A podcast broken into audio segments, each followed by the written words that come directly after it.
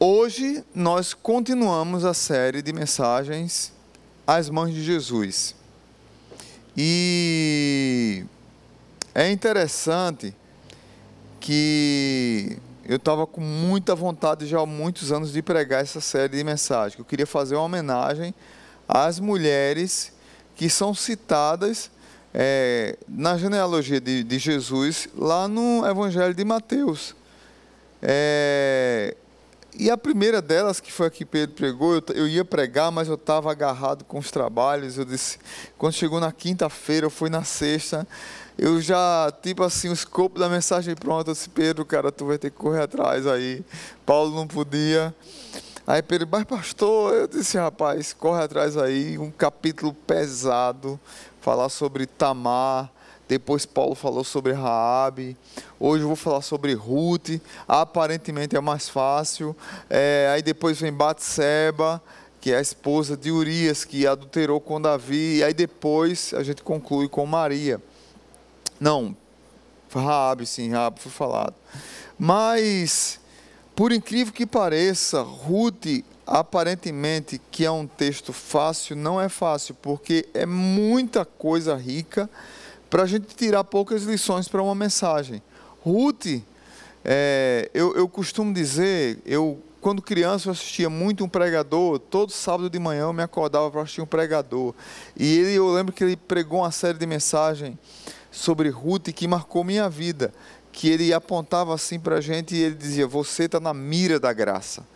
E o tema da série era Na Mira da Graça. E era só sobre Ruth. Foi tipo assim, quase um mês e meio falando só sobre Ruth. Então, para você ver a riqueza que é Ruth.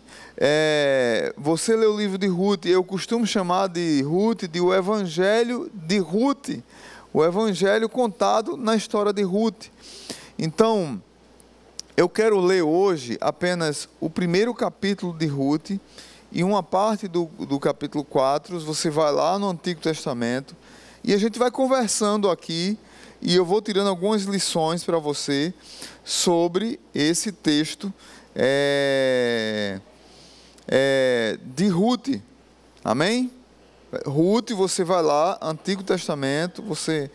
É um livro pequenininho, capaz de você não achar, mas você canta aquela musiquinha: Gênesis, Êxodo, Levítico, Número, Deuteronômio, Josué, Juízes e Ruth. Ruth, capítulo 1. Diz assim a palavra de Deus. A família de Elimeleque se muda para Moabe. Houve uma grande fome é, em Israel e, e por isso que Elimeleque se mudou para Moab, que não eram, os moabitas não eram amigos dos judeus. É, tinha até uma lei em Deuteronômio, capítulo 23, que os moabitas não poderiam participar da Assembleia dos Judeus, participaram de muitas guerras uns contra os outros. Era uma situação bem delicada. E é, é, leva a sua família para morar na casa do inimigo por causa da miséria, da fome, da desgraça que estava acontecendo. Mas o capítulo 1 diz assim: Nos dias que os juízes governavam Israel, houve grande fome na terra por isso um homem deixou seu lar em Belém de Judá. Belém, veja bem, Belém significa casa do pão. Estava faltando pão na casa do pão. Belém de Judá e foi morar na terra de Moabe, levando consigo esposa e dois filhos. Os homem, o homem se chamava Elimeleque e a esposa Noemi. Os filhos se chamavam Malom e Quilion, eram efrateus de Belém, Judá, e quando chegaram a Moabe, estabeleceram-se ali.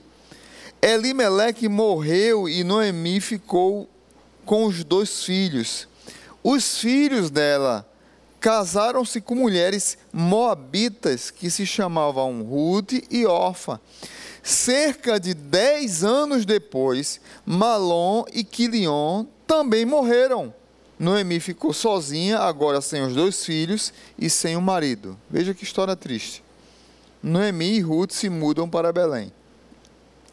Noemi soube em Moabe que o Senhor havia abençoado seu povo, dando-lhes boas colheitas. Então Noemi sua nora e suas noras se prepararam para deixar Moabe. Ela partiu com suas noras no lugar onde havia morado e seguiram para a terra de Judá. A certa altura, porém, Noemi disse às noras: Voltem para a casa de suas mães, que os senhores recompensem pelo amor que demonstraram por seus maridos e por mim. Que o Senhor as abençoe e com a segurança de um novo casamento. Então deu-lhes um beijo de despedida e as três começaram a chorar em alta voz. Não, disseram elas Queremos ir com você para o seu povo. Noemi, porém, respondeu: Voltem, minhas filhas, porque vocês viriam comigo. Acaso eu ainda poderia dar, a luz? Veja, tem, tem, tem justificativo o argumento de Noemi. Acaso eu poderia dar à luz outros filhos que cresceriam e se tornariam seus maridos? Ela estava pensando na lei dos judeus, daqui a pouco a gente vai chegar lá.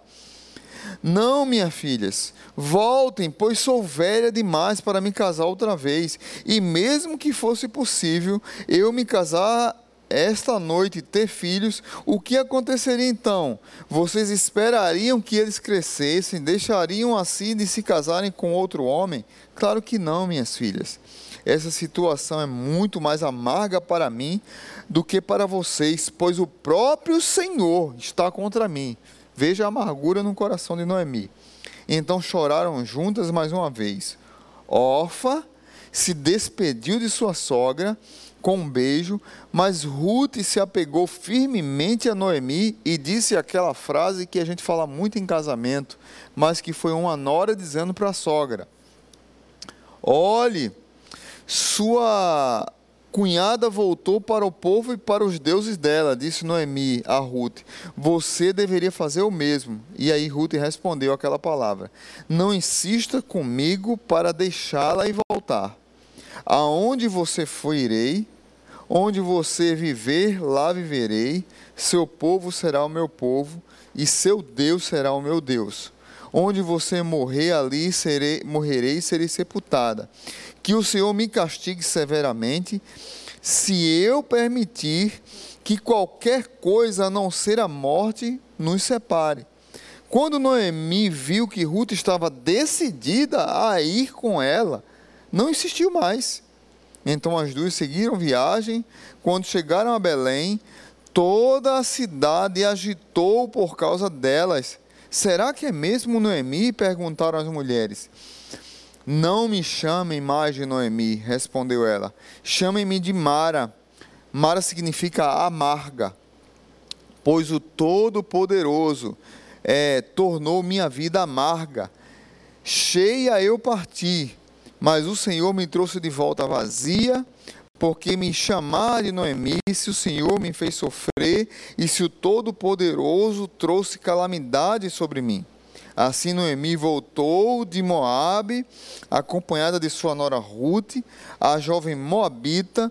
Elas estavam é, chegaram a Belém quando começava a colheita da cevada. E aí você vai um pouquinho agora para o capítulo 4. Ruth só tem quatro capítulos. Você pode ler hoje à tarde, depois do almoço, meditar com a sua família. Capítulo 4, a partir do verso 13, diz assim: Boaz levou Ruth para casa e ela se tornou sua esposa. Quando Boaz teve relações com ela, o Senhor permitiu que ela engravidasse e ela deu luz um filho. Então as mulheres da cidade disseram a Noemi: Louvado seja o Senhor que ouve e pro, é, que proveu um resgatador para a sua família. Que esse menino seja famoso em Israel que ele restaure o seu vigor e cuide de você e de sua velhice, pois ele é filho de sua nora, que a ama e que tem sido melhor para você do que sete filhos. Noemi pegou o bebê, aninhou-o junto ao seu peito e passou a cuidar dele como se fosse seu filho. As mulheres da vizinhança disseram: Noemi tem um filho outra vez, e lhe deram o nome de Obed. Ele é o pai de Jessé, que é pai de Davi. E essa é a genealogia de Pérez. Pérez gerou Esron, Esron gerou Rão, Rão gerou Aminadab, Aminadab gerou Naasson, Naasson gerou Salmão, Salmão gerou Boaz, Boaz gerou Obed, Obed gerou Jessé, Jessé gerou Davi. Aí agora você vai para Mateus, capítulo 1. Segura aqui, guarda. E vai lá para Mateus. Mateus é Novo Testamento, é o primeiro livro do Novo Testamento, a genealogia de Jesus. Não vou ler toda. Só quero ler onde é que fala das mulheres. A partir do verso 3. Judá gerou Pérez, e Zerá, cuja mãe foi Tamar, que já pregamos, gerou Esron, Esron gerou Rão, Rão gerou Aminadab, Aminadab gerou Nasson, Nasson gerou Salmão, Salmão gerou Boaz, cuja mãe foi quem? Raabe era mãe de Boaz, que casou com Ruth e gerou Obed, cuja mãe foi Ruth. Obed gerou Jessé, Jessé gerou o rei Davi, Davi gerou Salomão, cuja mãe foi Bate Seba, viúva de Urias. Bate Seba, vamos pregar domingo que vem. E aí, lá no final, Jacó gerou José, marido de Maria, que vai ser no dia das mães, que vamos falar de Maria, que deu a luz a Jesus, que é chamado o Cristo. Vamos orar? Pai bendito, nós te agradecemos pelo teu cuidado sobre nós como igreja e pedimos a tua direção nessa palavra. É um texto riquíssimo de tantas lições que nós poderíamos tirar aqui. E nós queremos tirar algumas hoje, conversar com a igreja. A entender quem foi Ruth e que foi uma das mães de Jesus, que fez parte da genealogia de Jesus, assim como Tamar, que cometeu um incesto com seu sogro. Depois veio uma prostituta, Raabe, que foi uma mentirosa, como muitos de nós somos mentirosos. Aí depois veio uma moabita que é contra o povo de Deus, e o Senhor a coloca dentro da genealogia de Jesus, e depois vem Batseba, que comete um adultério com Davi e faz parte da genealogia de Jesus, pessoas completamente improváveis, como eu e meus irmãos que estão aqui. Pessoas improváveis e muitas pessoas que nós nos deparamos quando vamos pregar o evangelho dizem assim: "Mas eu não eu não tenho eu não tenho condições de ser cristão, eu não tenho condições de ir para uma igreja, porque eu fiz isso, eu fiz aquilo. Eu pequei, eu errei, eu falhei e a gente vê na genealogia de Jesus essas mulheres improváveis, mas fazem parte das mães de Jesus. E nós queremos agradecer porque esses nomes estão aqui e porque esses nomes nos ensinam demais. No nome de Jesus nós oramos agradecidos. Amém. Ruth, queridos, um caminho ao desconhecido talvez seria um tema que eu poderia chamar essa mensagem hoje, um caminho para o desconhecido. Porque Ruth saiu da zona de conforto dela, que já foi seguindo o caminho de uma pessoa que tinha saído da zona de conforto dela, da casa dela, que era Noemi, que saiu com o marido, é, mas foi por causa de uma situação, alguns estudiosos chamam de é, fome é, houve fome em, em Israel, e é interessante que Belém significa casa do pão, e houve fome na casa do, no lugar que chamava Casa do Pão. E é interessante que juízes, a gente. É, juízes não. Ruth a gente pode chamar de, de anexo ao livro de juízes. Se você olhar Ruth, lá no, no capítulo. No, no Ruth, no capítulo 1, o último versículo o último versículo parece que é, o, é a continuação. O último versículo de Juízes. Diz assim: Juízes, lá no final, último versículo diz assim, 21, 25. Naqueles dias de Israel não tinha rei, cada um fazia o que parecia certo aos seus próprios olhos. Foi nesse período que aconteceu essa história.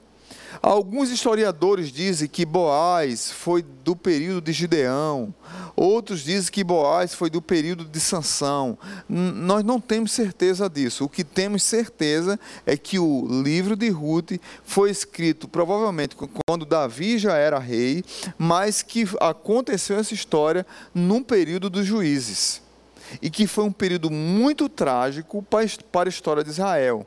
Um período de lançar-se ao desconhecido. Um autor diz uma coisa interessante, Edward Rockwell. Por vezes, Deus acalma a tempestade, mas por outras vezes, ele permite que a tempestade se enfureça e a tempestade acalme o seu filho. Parece contraditório, mas é assim que muitas vezes acontece. Nós estávamos numa zona de conforto e estava, estava tudo bem conosco, e esse era justamente o caso dessa jovem Ruth,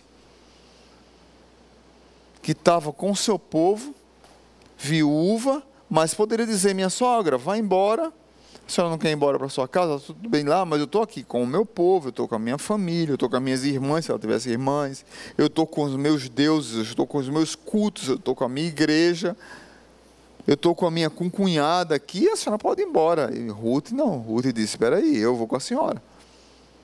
Para o desconhecido, e não só para o desconhecido, mas para um lugar de pessoas que eram inimigas. E para aquela cultura, gente, uma mulher ser viúva, não ter filhos, não gerar descendência. Pedro falou sobre isso aqui na primeira pregação sobre Tamar. Não sei se vocês lembram disso. É, naquela cultura era algo maldito, na cultura oriental era algo maldito a mulher ela ser viúva e ficar sem filhos. E era um evento trágico na vida da mulher. Ruth, ela estava vivendo uma realidade de tragédia na sua vida. E ela decide, no meio da tragédia, partir para sair da zona de conforto e partir para o desconhecido. Emelec morreu. Noemi ficou viúva, casou seus dois filhos, viveu com seus dois filhos, viveu com as suas noras, mas agora os filhos morrem e só está ela e as noras. E é interessante demais que nesses eventos trágicos, dez anos, e aqui a Bíblia fala a, o tempo, dez anos antes a sogra Noemi havia deixado sua terra natal em Belém com seu marido, seus dois filhos. Ela foi em busca de uma vida melhor por um, por um tempo em Moab e ela foi feliz em seu casamento. E por causa do casamento de seus dois filhos, com suas noras Ruth e Off, mas de repente tudo ruim. Três homens na família mortos. E ela resolveu voltar. E aí, como eu disse para vocês, ela era moabita. E ela diz assim: Eu vou lá para morar com o povo de Israel. Mas a lei de Israel, Deuteronômio capítulo 23, diz que os moabitas não podem participar de assembleia junto com os judeus, não podem viver juntos. E essa mulher vai contra a lei. A lei impunha limites. A lei dizia: não se aproxime não chegue perto, mas a graça de Deus diz: seja bem-vinda. Por isso que eu amo o livro de Ruth, porque o livro de Ruth é o Evangelho, é, é um livro sobre a graça de Deus. A lei dizia: não se aproxime, a graça diz: seja bem-vinda, Ruth. E não é só, só, só seja bem-vinda, o que viria por trás depois, o que viria depois, se tornar uma das mães do nosso Salvador. Capítulo 1, verso 16, ela faz uma das maiores declarações que alguém pode fazer. Não insistas comigo para que te deixe e que não mais te acompanhe. Onde fores irei, onde ficares ficarei, o teu povo será o meu povo e o teu Deus será o meu Deus. Então Ruth vai com Noemi para Belém E essas duas mulheres chegam lá e as outras ficam espantadas. Diz: Não é Noemi? Noemi está voltando. Será que ela mesma? Não me chame mais de Noemi, porque meu coração está amargo. Olha, muitas vezes na nossa vida, a gente enxerga a vida como Noemi enxerga diante da pandemia que nós estamos passando, diante das lutas que nós estamos passando, diante da desgraça, desemprego, miséria, falta de remédio, falta de comida, brigas políticas, situações que nós estamos passando, as pessoas começam a enxergar a vida como Noemi, com amargura, e transformam sua vida numa vida amarga cheia de pus, diz assim: O Senhor Todo-Poderoso me abandonou, me chame de amarga agora. É assim que eu devo carregar a minha vida. Eu sou um poço de amargura. Você já conheceu alguém assim? Você já conheceu alguém que você senta perto e você sai pesado de perto, porque a pessoa é um poço de amargura? Noemi, ela decidiu se tornar assim, mesmo tendo a notícia um pouquinho esperançosa de que estava havendo colheita aí na casa do pão, em Israel, e ela poderia voltar para esse lugar. E aí eu olho para a vida de Ruth e eu não vejo o mesmo comportamento. Ruth já tem um comportamento diferente. Ela diz: Não vou ajudar minha sogra, eu vou ficar perto dela e vou ser um canal de bênção na vida dela. Ruth, é, é Noemi, que adorava o Deus verdadeiro, diz que o Deus verdadeiro a castigou e a colocou um poço de amargura, enquanto Ruth, que era moabita e que talvez adorava vários deuses, ou aprendeu a adorar o Deus verdadeiro com a sogra e o sogro, ela tem uma concepção muito mais correta de Deus do que uma própria pessoa da casa de Deus. E aí ela decide sair da zona de, zona de conforto. Eu estou pregando aqui, eu estou lembrando do vocação das meninas que aqui falaram. Camila, Ana, Patrícia, Gileane. Cada uma, foram dez mulheres, não vou lembrar o nome de todas agora, mas Cam, é, Camila Bandeira, Camila Oliveira, todas tímidas em alguns momentos da vida, todas com medo de alguns momentos da vida, mas todas tiveram a coragem a empreendedora de sair da zona de conforto para enfrentar o desconhecido com fé, com coragem, assim como Ruth. E aí eu quero tirar algumas lições para a minha vida e para a sua vida. Ruth, ela caminha do desconhecido e caminhar do desconhecido é sair da zona de conforto. Sair da zona de conforto é ter coragem de enfrentar a vida. Gente, nós estamos sendo estimulados, os nossos filhos. Saiu é, uma pesquisa, eu li um livro agora chamado Igen, Igen, Igen, Igen, alguma coisa assim, sobre essas, a nova geração que é uma geração que não consegue lutar pela vida.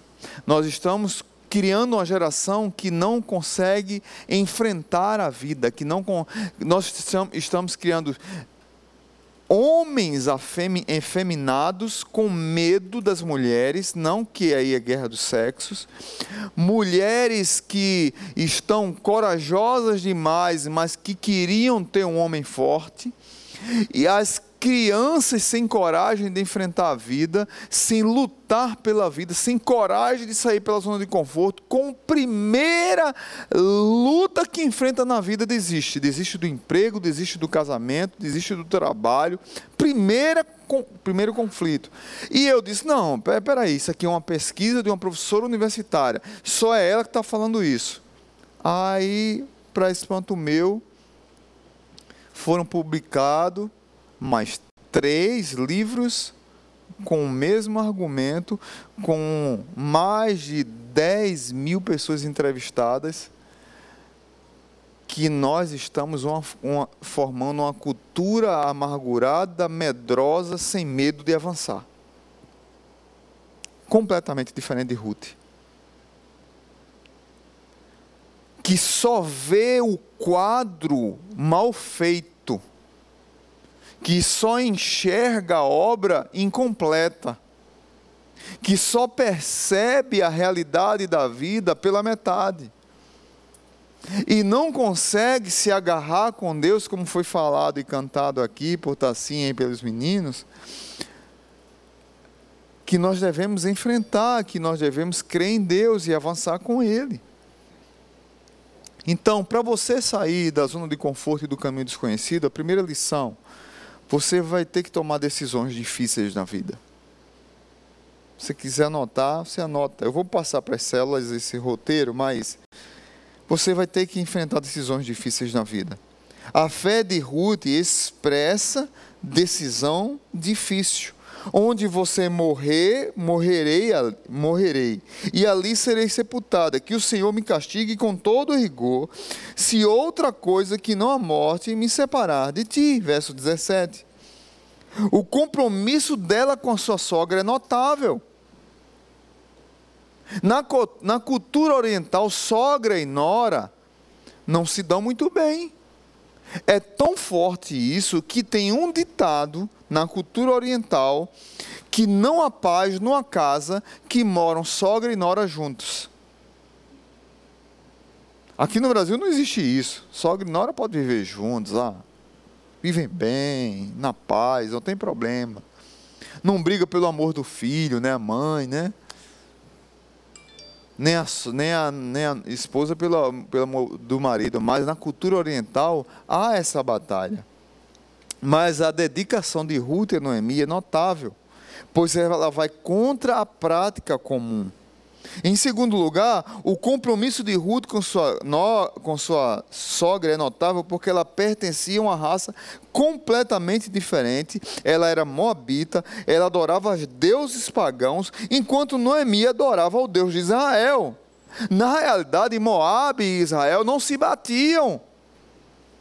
Havia tragédias, havia brigas, lutaram contra várias vezes. E além de lutar várias vezes, religiosamente, um era contra o outro. Mas Ruth declarou seu compromisso com Noemi, com seu povo, e não só com seu povo. Ruth declarou seu compromisso com Deus de Noemi.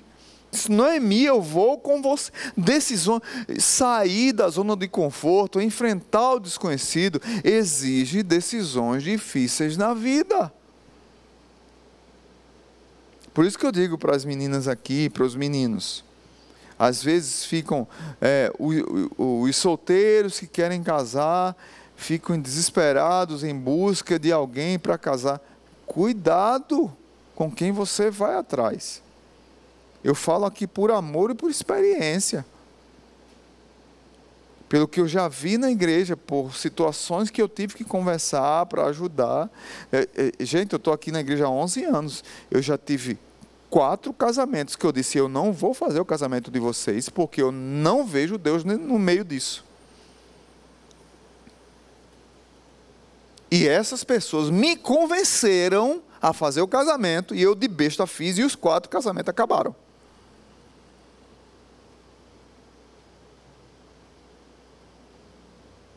Porque as pessoas não estavam dispostas a tomarem decisões difíceis na vida, de assumirem um compromisso, de assumirem uma verdade.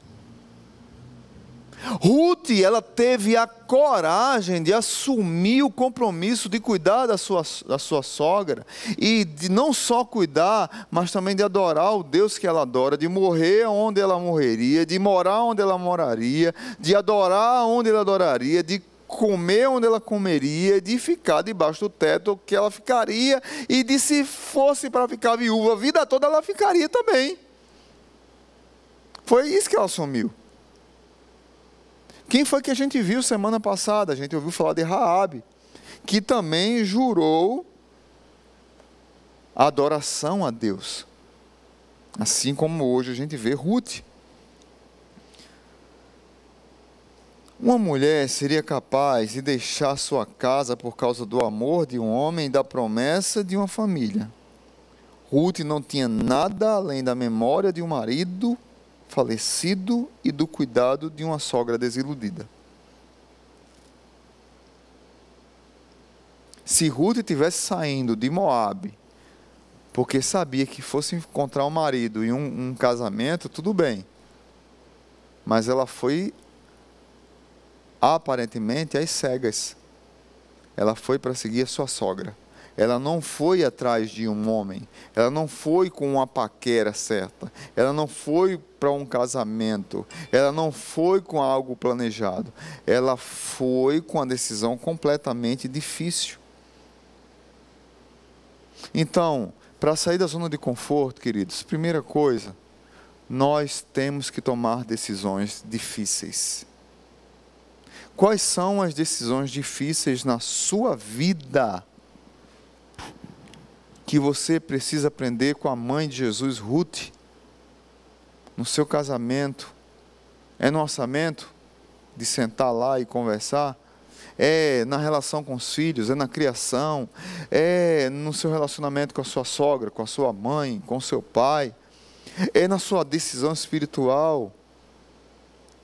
Hoje está assim, falou uma coisa forte ali, eu disse, rapaz, glória a Deus, amém. O culto hoje vai ser do fogo. Ela disse: Olha, quem for adorar ali, adora em espírito em verdade. E quem subiu ali, todo mundo é para adorar em espírito em verdade. E a gente tem que parar desse negócio. Não, ninguém está subindo aqui para se exibir, não. A gente sobe aqui para adorar a Deus em espírito em verdade. Eu disse: A glória a Deus. É, tem que ser assim mesmo. É uma decisão difícil. Porque é uma decisão que você se desnuda para se entregar. Se, é, se despe para se revestir, como diz o apóstolo Paulo. Qual é a decisão difícil que você tem que tomar para seguir em frente na sua jornada espiritual? Ruth tomou uma decisão difícil. Eu e você precisamos também. Segunda lição que eu queria tra trazer aqui para vocês é que Deus está no controle de tudo. Pedro falou uma coisa aqui, ou foi Pedro, ou foi Paulo, numa das mensagens, que foi como uma, assim, uma flecha no meu coração. Olha, por mais que a história fosse horrível, difícil, o principal personagem da história foi Deus. Deus estava no controle. Essas mulheres saíram de Moabe para Jerusalém, mas lá em é, para Belém, mas lá em Belém havia lei, duas leis para cuidar dos pobres e das viúvas, e dos estrangeiros e dos escravos. Então, Nesse processo de duas leis, havia duas leis: a lei, a lei da colheita e a lei do levirato, que Pedro falou aqui na primeira mensagem. A lei da colheita está lá em Levítico 19, diz assim: quando fizerem a colheita na sua terra, isso aí você vai ver em Ruth. Eu tô, eu tô lendo aqui, gente, mas já é você vai ter que ler Ruth em casa, pelo amor de Deus, viu? Senão, se eu for ler Ruth todo aqui, não dá, a pregação vai ser duas horas.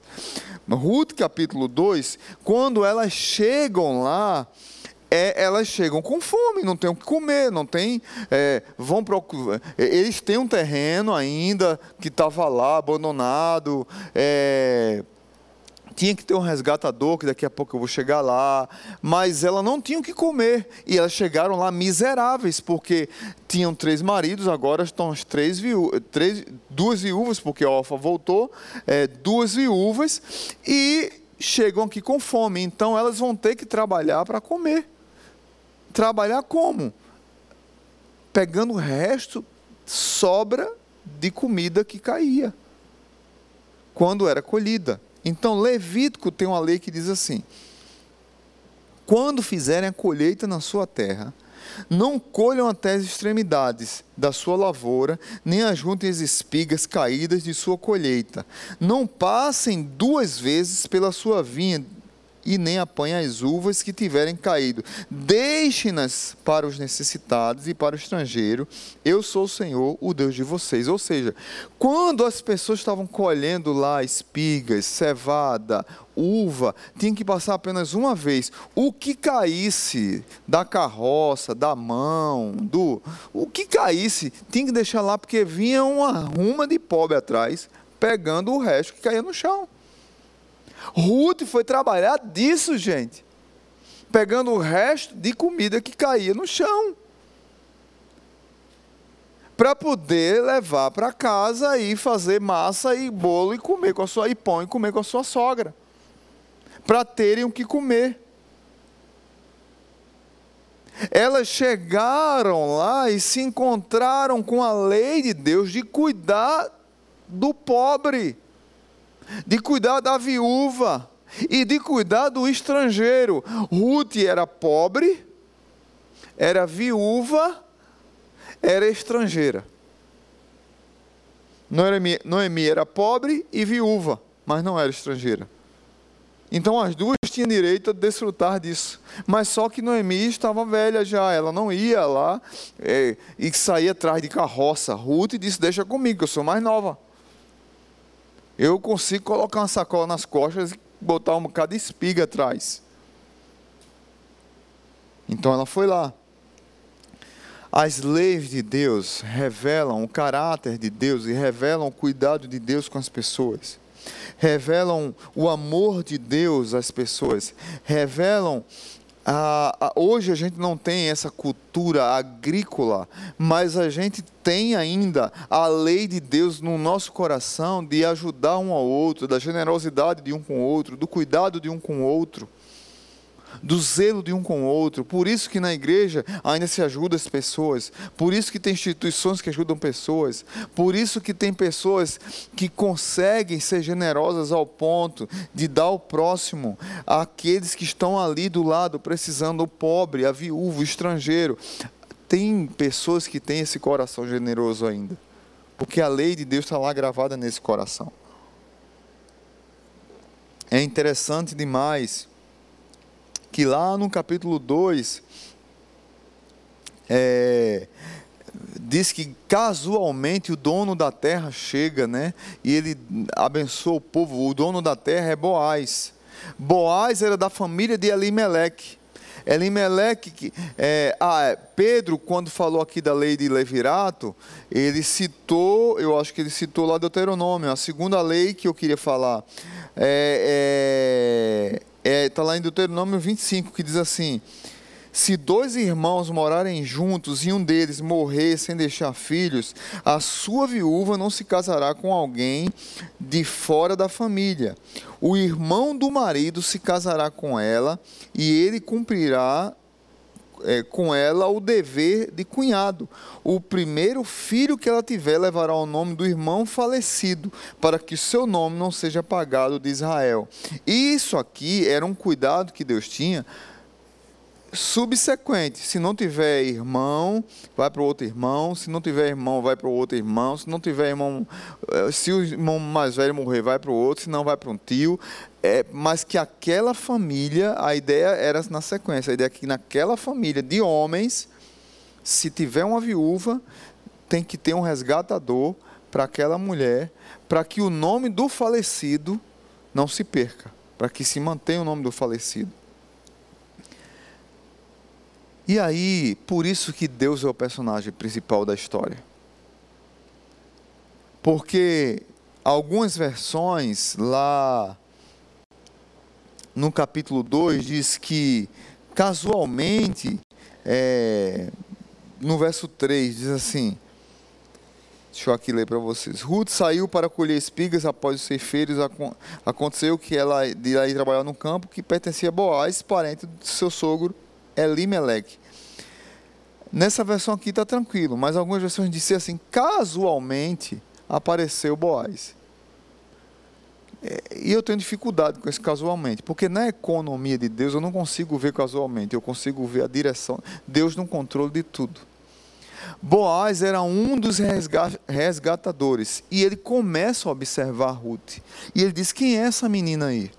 Ele abençoa os seus funcionários e diz: Olha, não mexam com ela. Porque aconteceu de muitas mulheres pobres, estrangeiras, viúvas irem atrás de comida no lugares de ricos e serem abusadas sexualmente, serem estupradas. Se você ler Juízes no capítulo 9, você vai ver uma desgraça dessa de um grupo de Judá, de Judá, que estuprou uma mulher a noite inteira inteira até ela morrer. E no outro dia, o noivo dela pegou ela, cortou em 12 pedaços e mandou para cada tribo de Israel para ver o que foi que fizeram com ela. Para você ver a desgraça que estava esse período aqui. Mas até nesse período aqui, Deus põe graça no coração de algumas pessoas. O que eu quero dizer para você, querido? Por mais difícil que esteja a vida, tem gente com coração cheia de graça. Por mais difícil que o mundo, por mais difícil que o mundo esteja, por mais desgraça que tenha acontecido, existem pessoas que têm um coração de Deus ainda. Ainda existe graça, ainda existe esperança. E aí Boaz chega e diz assim: Olha, fica de olho nessa menina. Eu soube da história dela. Ela é sogra de Noemi. Ela é nora de Noemi. Noemi é viúva de Emelec, que é parente meu distante. Até aí tudo bem. Estava lá só um de olho para o outro, né? Ele só, ele, eu acho que ele achou ela bonita, ele já era velho, idoso, e ele não tinha idade, assim, pelo menos de idade, para cuidar dela. E para dar conta dela. E ele ficou na dele. Mas aí, Noemi, e aí você vai ver isso no capítulo 3, ele dá um conselho a ela para que ela se prepare, se perfume, e aí você vai ver isso no capítulo 3 de Ruth, e que ela, quando ele estiver alegre, depois de uma noite, ela vá dormir aos pés dele e ela espere para ver o que é que ele faça. Porque ela sabe que ele é um dos resgatadores. E o resgatador tinha que comprar o terreno que eles tinham e, tinham que, e tinha que casar com essa é, jovem para que ela tivesse um filho para honrar o nome da família, para que mantivesse o nome da família. O que, que acontece? Acontece é que Ruth se prepara toda, fica cheirosa, fica bonita, fica arrumada e vai aos pés de Boaz. E ele diz: Minha filha, não vou fazer nada porque tem uma pessoa da família que é mais nova do que eu e também é da família de Elimelec e ele também é resgatador. Primeiro eu vou no meio do povo julgar esse caso, ver se ele quer ser o resgatador de vocês e se ele não quiser, eu vou ser o resgatador. E ele não fez nada com ela e disse: e saia da minha tenda antes de amanhecer, para que ninguém desconfie de nada ou ache que a gente fez alguma coisa. E ainda leve aqui comida para sua sogra. E ainda deu comida para a sogra. Ela volta para casa e conta essa história para Noemi. Noemi diz: não fique, não fique preocupada, porque eu, eu creio que ainda hoje Boaz vai resolver isso. Ainda hoje, Boaz vai resolver essa situação. E aí a gente vê a direção de Deus. Não coincidência. Lá no capítulo 2, Boaz, ele diz para ela, lá no capítulo 2, que é para mim um dos textos mais lindos também aqui de, de Ruth, 2, verso 11 e 12, na minha Bíblia até marcado, é, ela diz o que é está fazendo lá no capítulo 2, aí, no verso, aí chega no verso 11, ele diz assim, eu sei, respondeu Boaz, eu sei quem é você, mas também sei de tudo que você fez por sua sogra, desde a morte do seu marido. Ouvi falar de como você deixou seu pai, sua mãe, sua própria terra, para viver aqui no meio dos desconhecidos. Olha, caminho do desconhecido, sair da zona de conforto. Que o Senhor, veja o que, é que ele diz para ela: que o Senhor, o Deus de Israel, sob cujas asas você veio se refugiar, a recompense ricamente pelo que você fez. Algumas Bíblias dizem: sobre suas asas viestes abrigar. Você saiu da sua parentela, da sua casa, da casa dos seus pais, dos seus deuses, para vir buscar abrigo na casa do Deus de Israel que o Deus de Israel, ele lhe dê ricamente isso. E aí eu quero caminhar para o final. Ruth, ela veio para encontrar um povo, ela encontrou um Deus e ela encontrou um povo. Ela encontrou uma família. E aí eu quero falar sobre o terceiro ponto do desconhecido: o drama da redenção e o drama da restauração. Ruth foi restaurada e ela foi redimida. A palavra redimir tem no livro de Ruth 23 vezes. Durante 23 vezes você vai ver alguma declinação do, da palavra redimir, redenção, no livro de Ruth. E o que é redimir?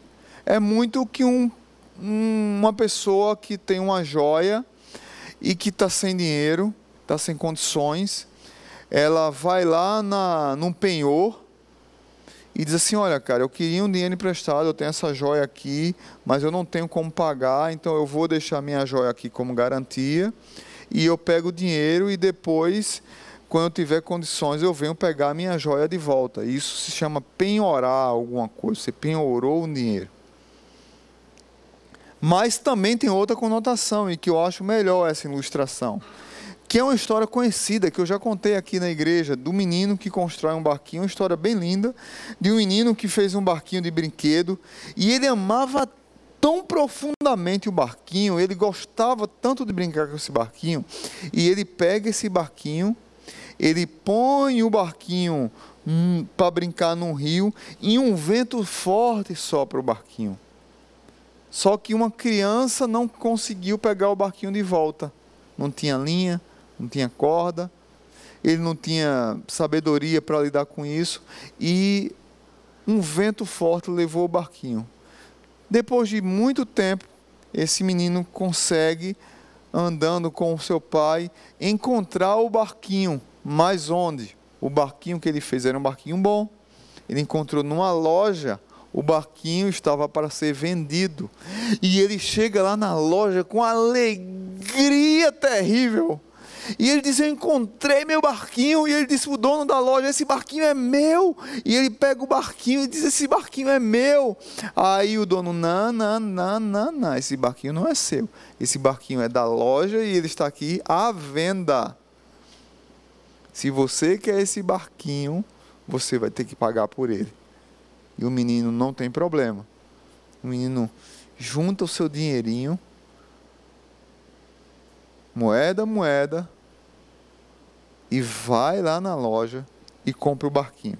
Quando ele compra o barquinho, ele abraça o barquinho, sai da loja muito feliz e o seu coração cheio de alegria. Ele diz assim: Barquinho, você é meu, por dois motivos. Primeiro, porque eu fiz você. Depois, porque eu comprei você.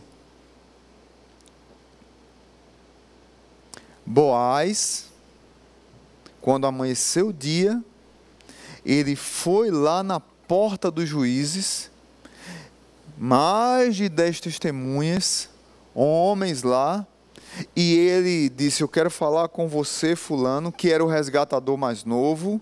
E ele disse assim: Aconteceu isso, isso e isso. Você sabe que o nosso primo lá de longe, sei lá o que, que ele era, faleceu, os filhos dele faleceram e ele veio para e a mulher dele veio para cá e tem umas terras dele, e nós precisamos resgatar essa terra. Você é o da vez. Você é o mais novo. Você pode comprar as terras de Noemi e resgatar o nome de Elimelech. E o cara ficou animado, o cara disse: "Fechado, eu quero.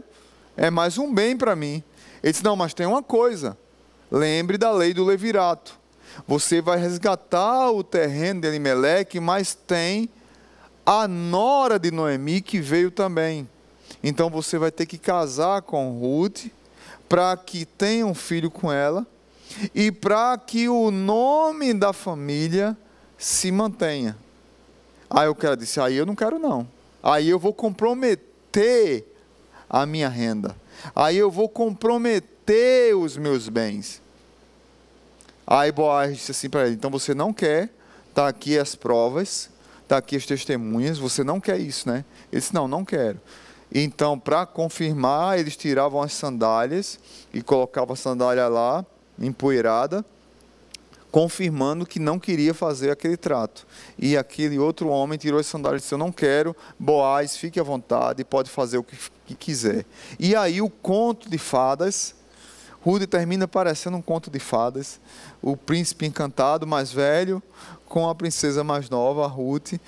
Boaz se casa com Ruth no capítulo 4, ele resgata, ele compra o terreno e ele resgata Ruth, ele restaura Ruth, ele redime Ruth.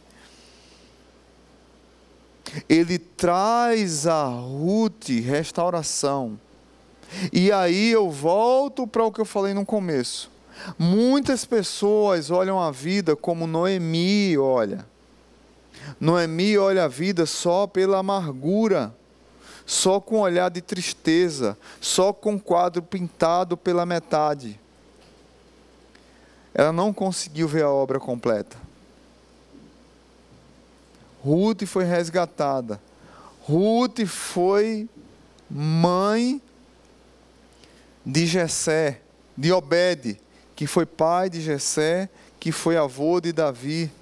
Jesus é chamado de filho de Davi, porque Jesus herdou o trono de Davi.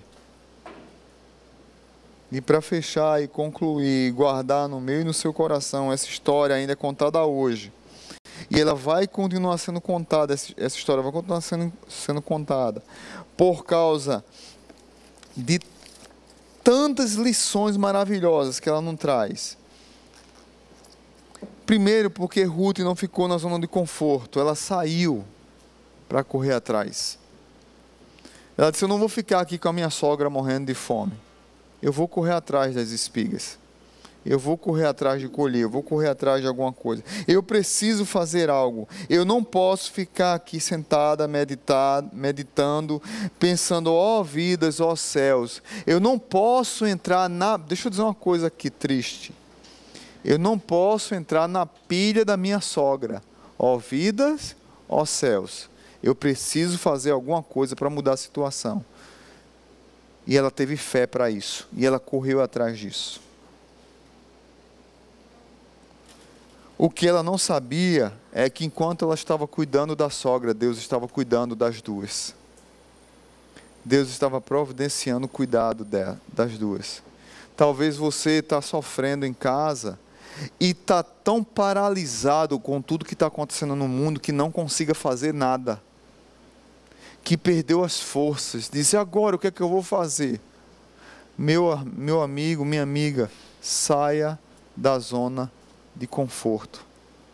Acredite que as mães de Jesus, e hoje Ruth tem muito a nos ensinar. Saia da zona de conforto, arregace as mangas, tem algo a ser feito. Enquanto você trabalha, Deus também trabalha por você faça alguma coisa. Segundo lugar, Deus se importa conosco muito mais do que nós imaginamos. Enquanto Noemi e Ruth estavam sofrendo e Orfa estava sofrendo lá em Moabe, já existia a lei do levirato e já existia a lei da colheita para o pobre, para a viúva e para o estrangeiro. Deus já cuidava delas à distância sem ela saber. Por mais sofrendo que você esteja, por mais dolorido que você esteja, por mais choroso que você esteja, por mais ruim que a sua história esteja, a sua história pode ser parecida com a história de Ruth. E deixa eu dizer uma coisa para você: Deus está cuidando de você, porque o personagem principal da história é Ele, não é você. E se Ele é o personagem principal da história, Ele está cuidando de você porque Ele te ama demais. E Ele cuida de você nos mínimos detalhes. Pare de olhar apenas para a peça do quebra-cabeça que está faltando. Tente olhar para ele todo. Pronto. É assim que Deus olha. E por último, precisamos enxergar justamente esse quadro todo. Noemi reclamou que Deus havia tirado, Noemi reclamou que Deus havia é, colocado amargura no seu coração, mas na história de Ruth, Deus jamais esteve distante. Jamais Deus esteve distante. Em todos os momentos ele apareceria na história, sua mão invisível estava operando o tempo todo.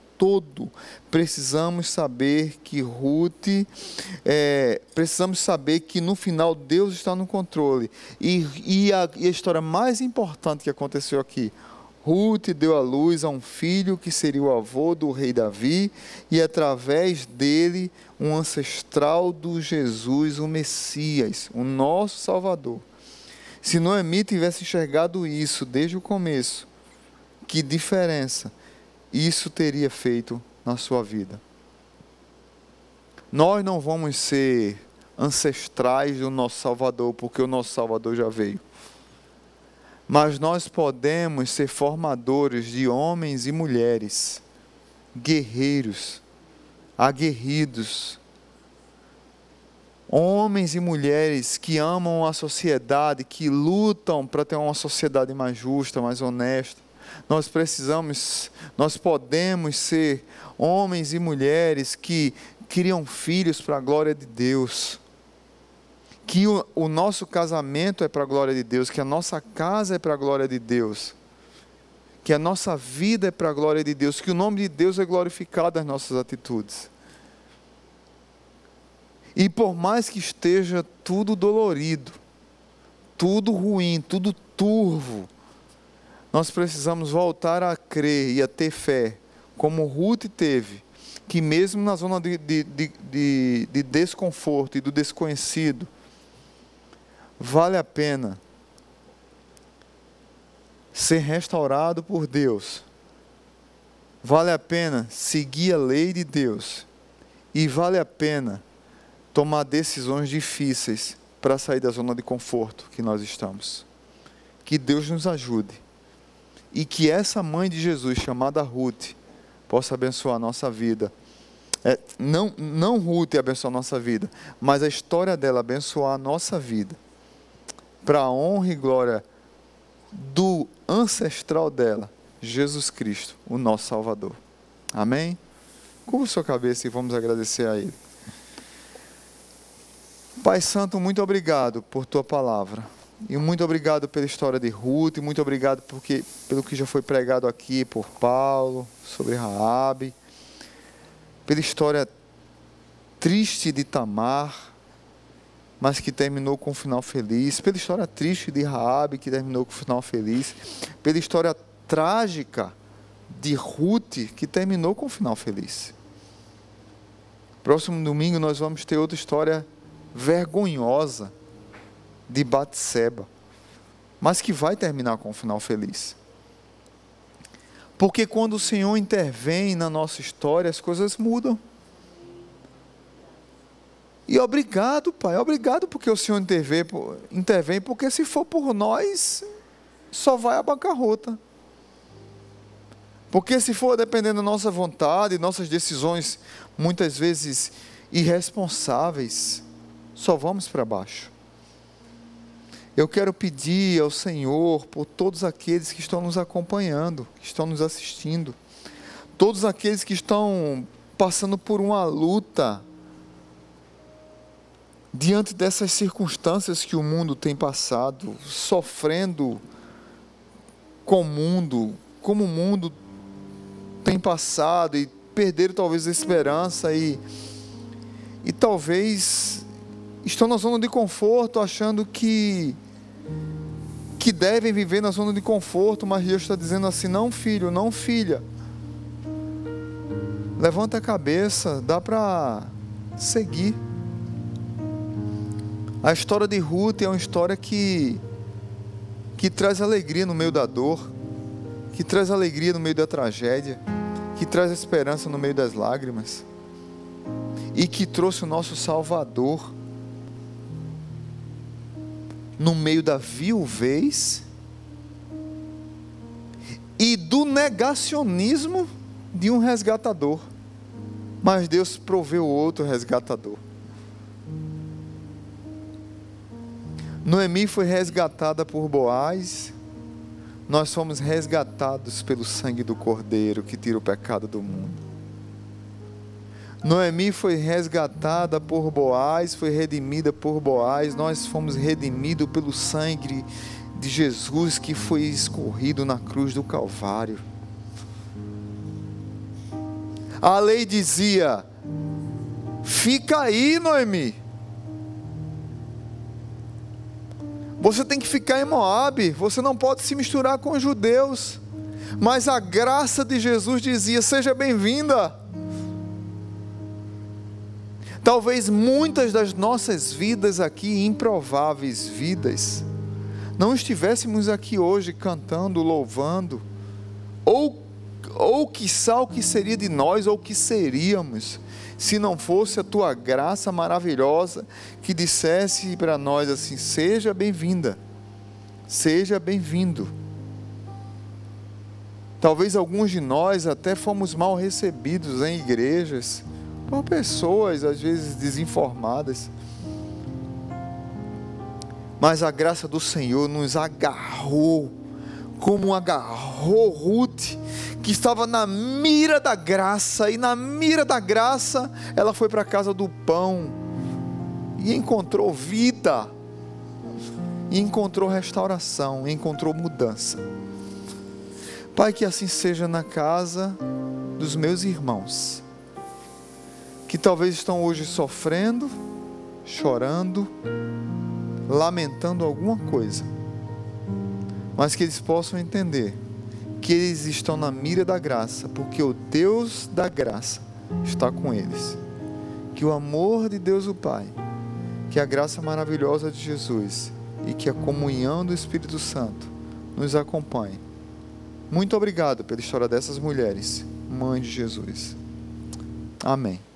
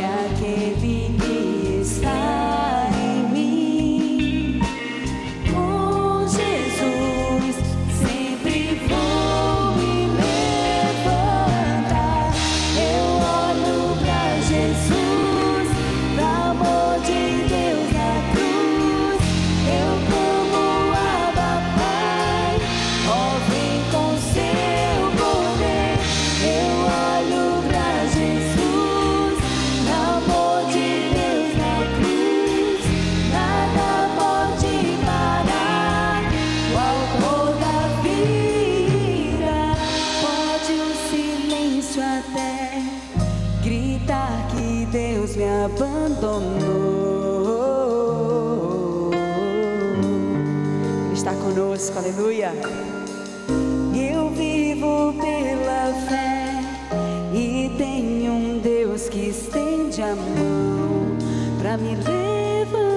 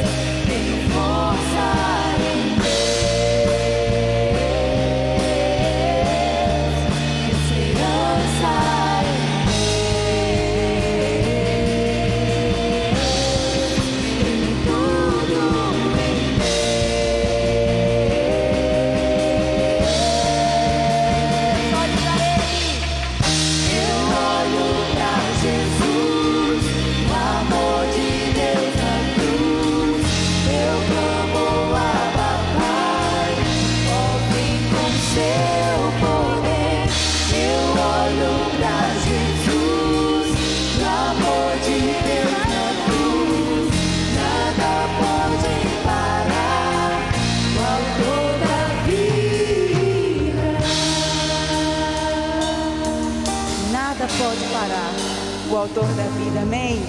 Ele está conosco, ele está tecendo o seu tear. Nada foge do controle dele, amém? Que tenhamos uma semana de paz, confiando nesse Deus que sabe o começo, o meio e o fim de todas as coisas. Amém.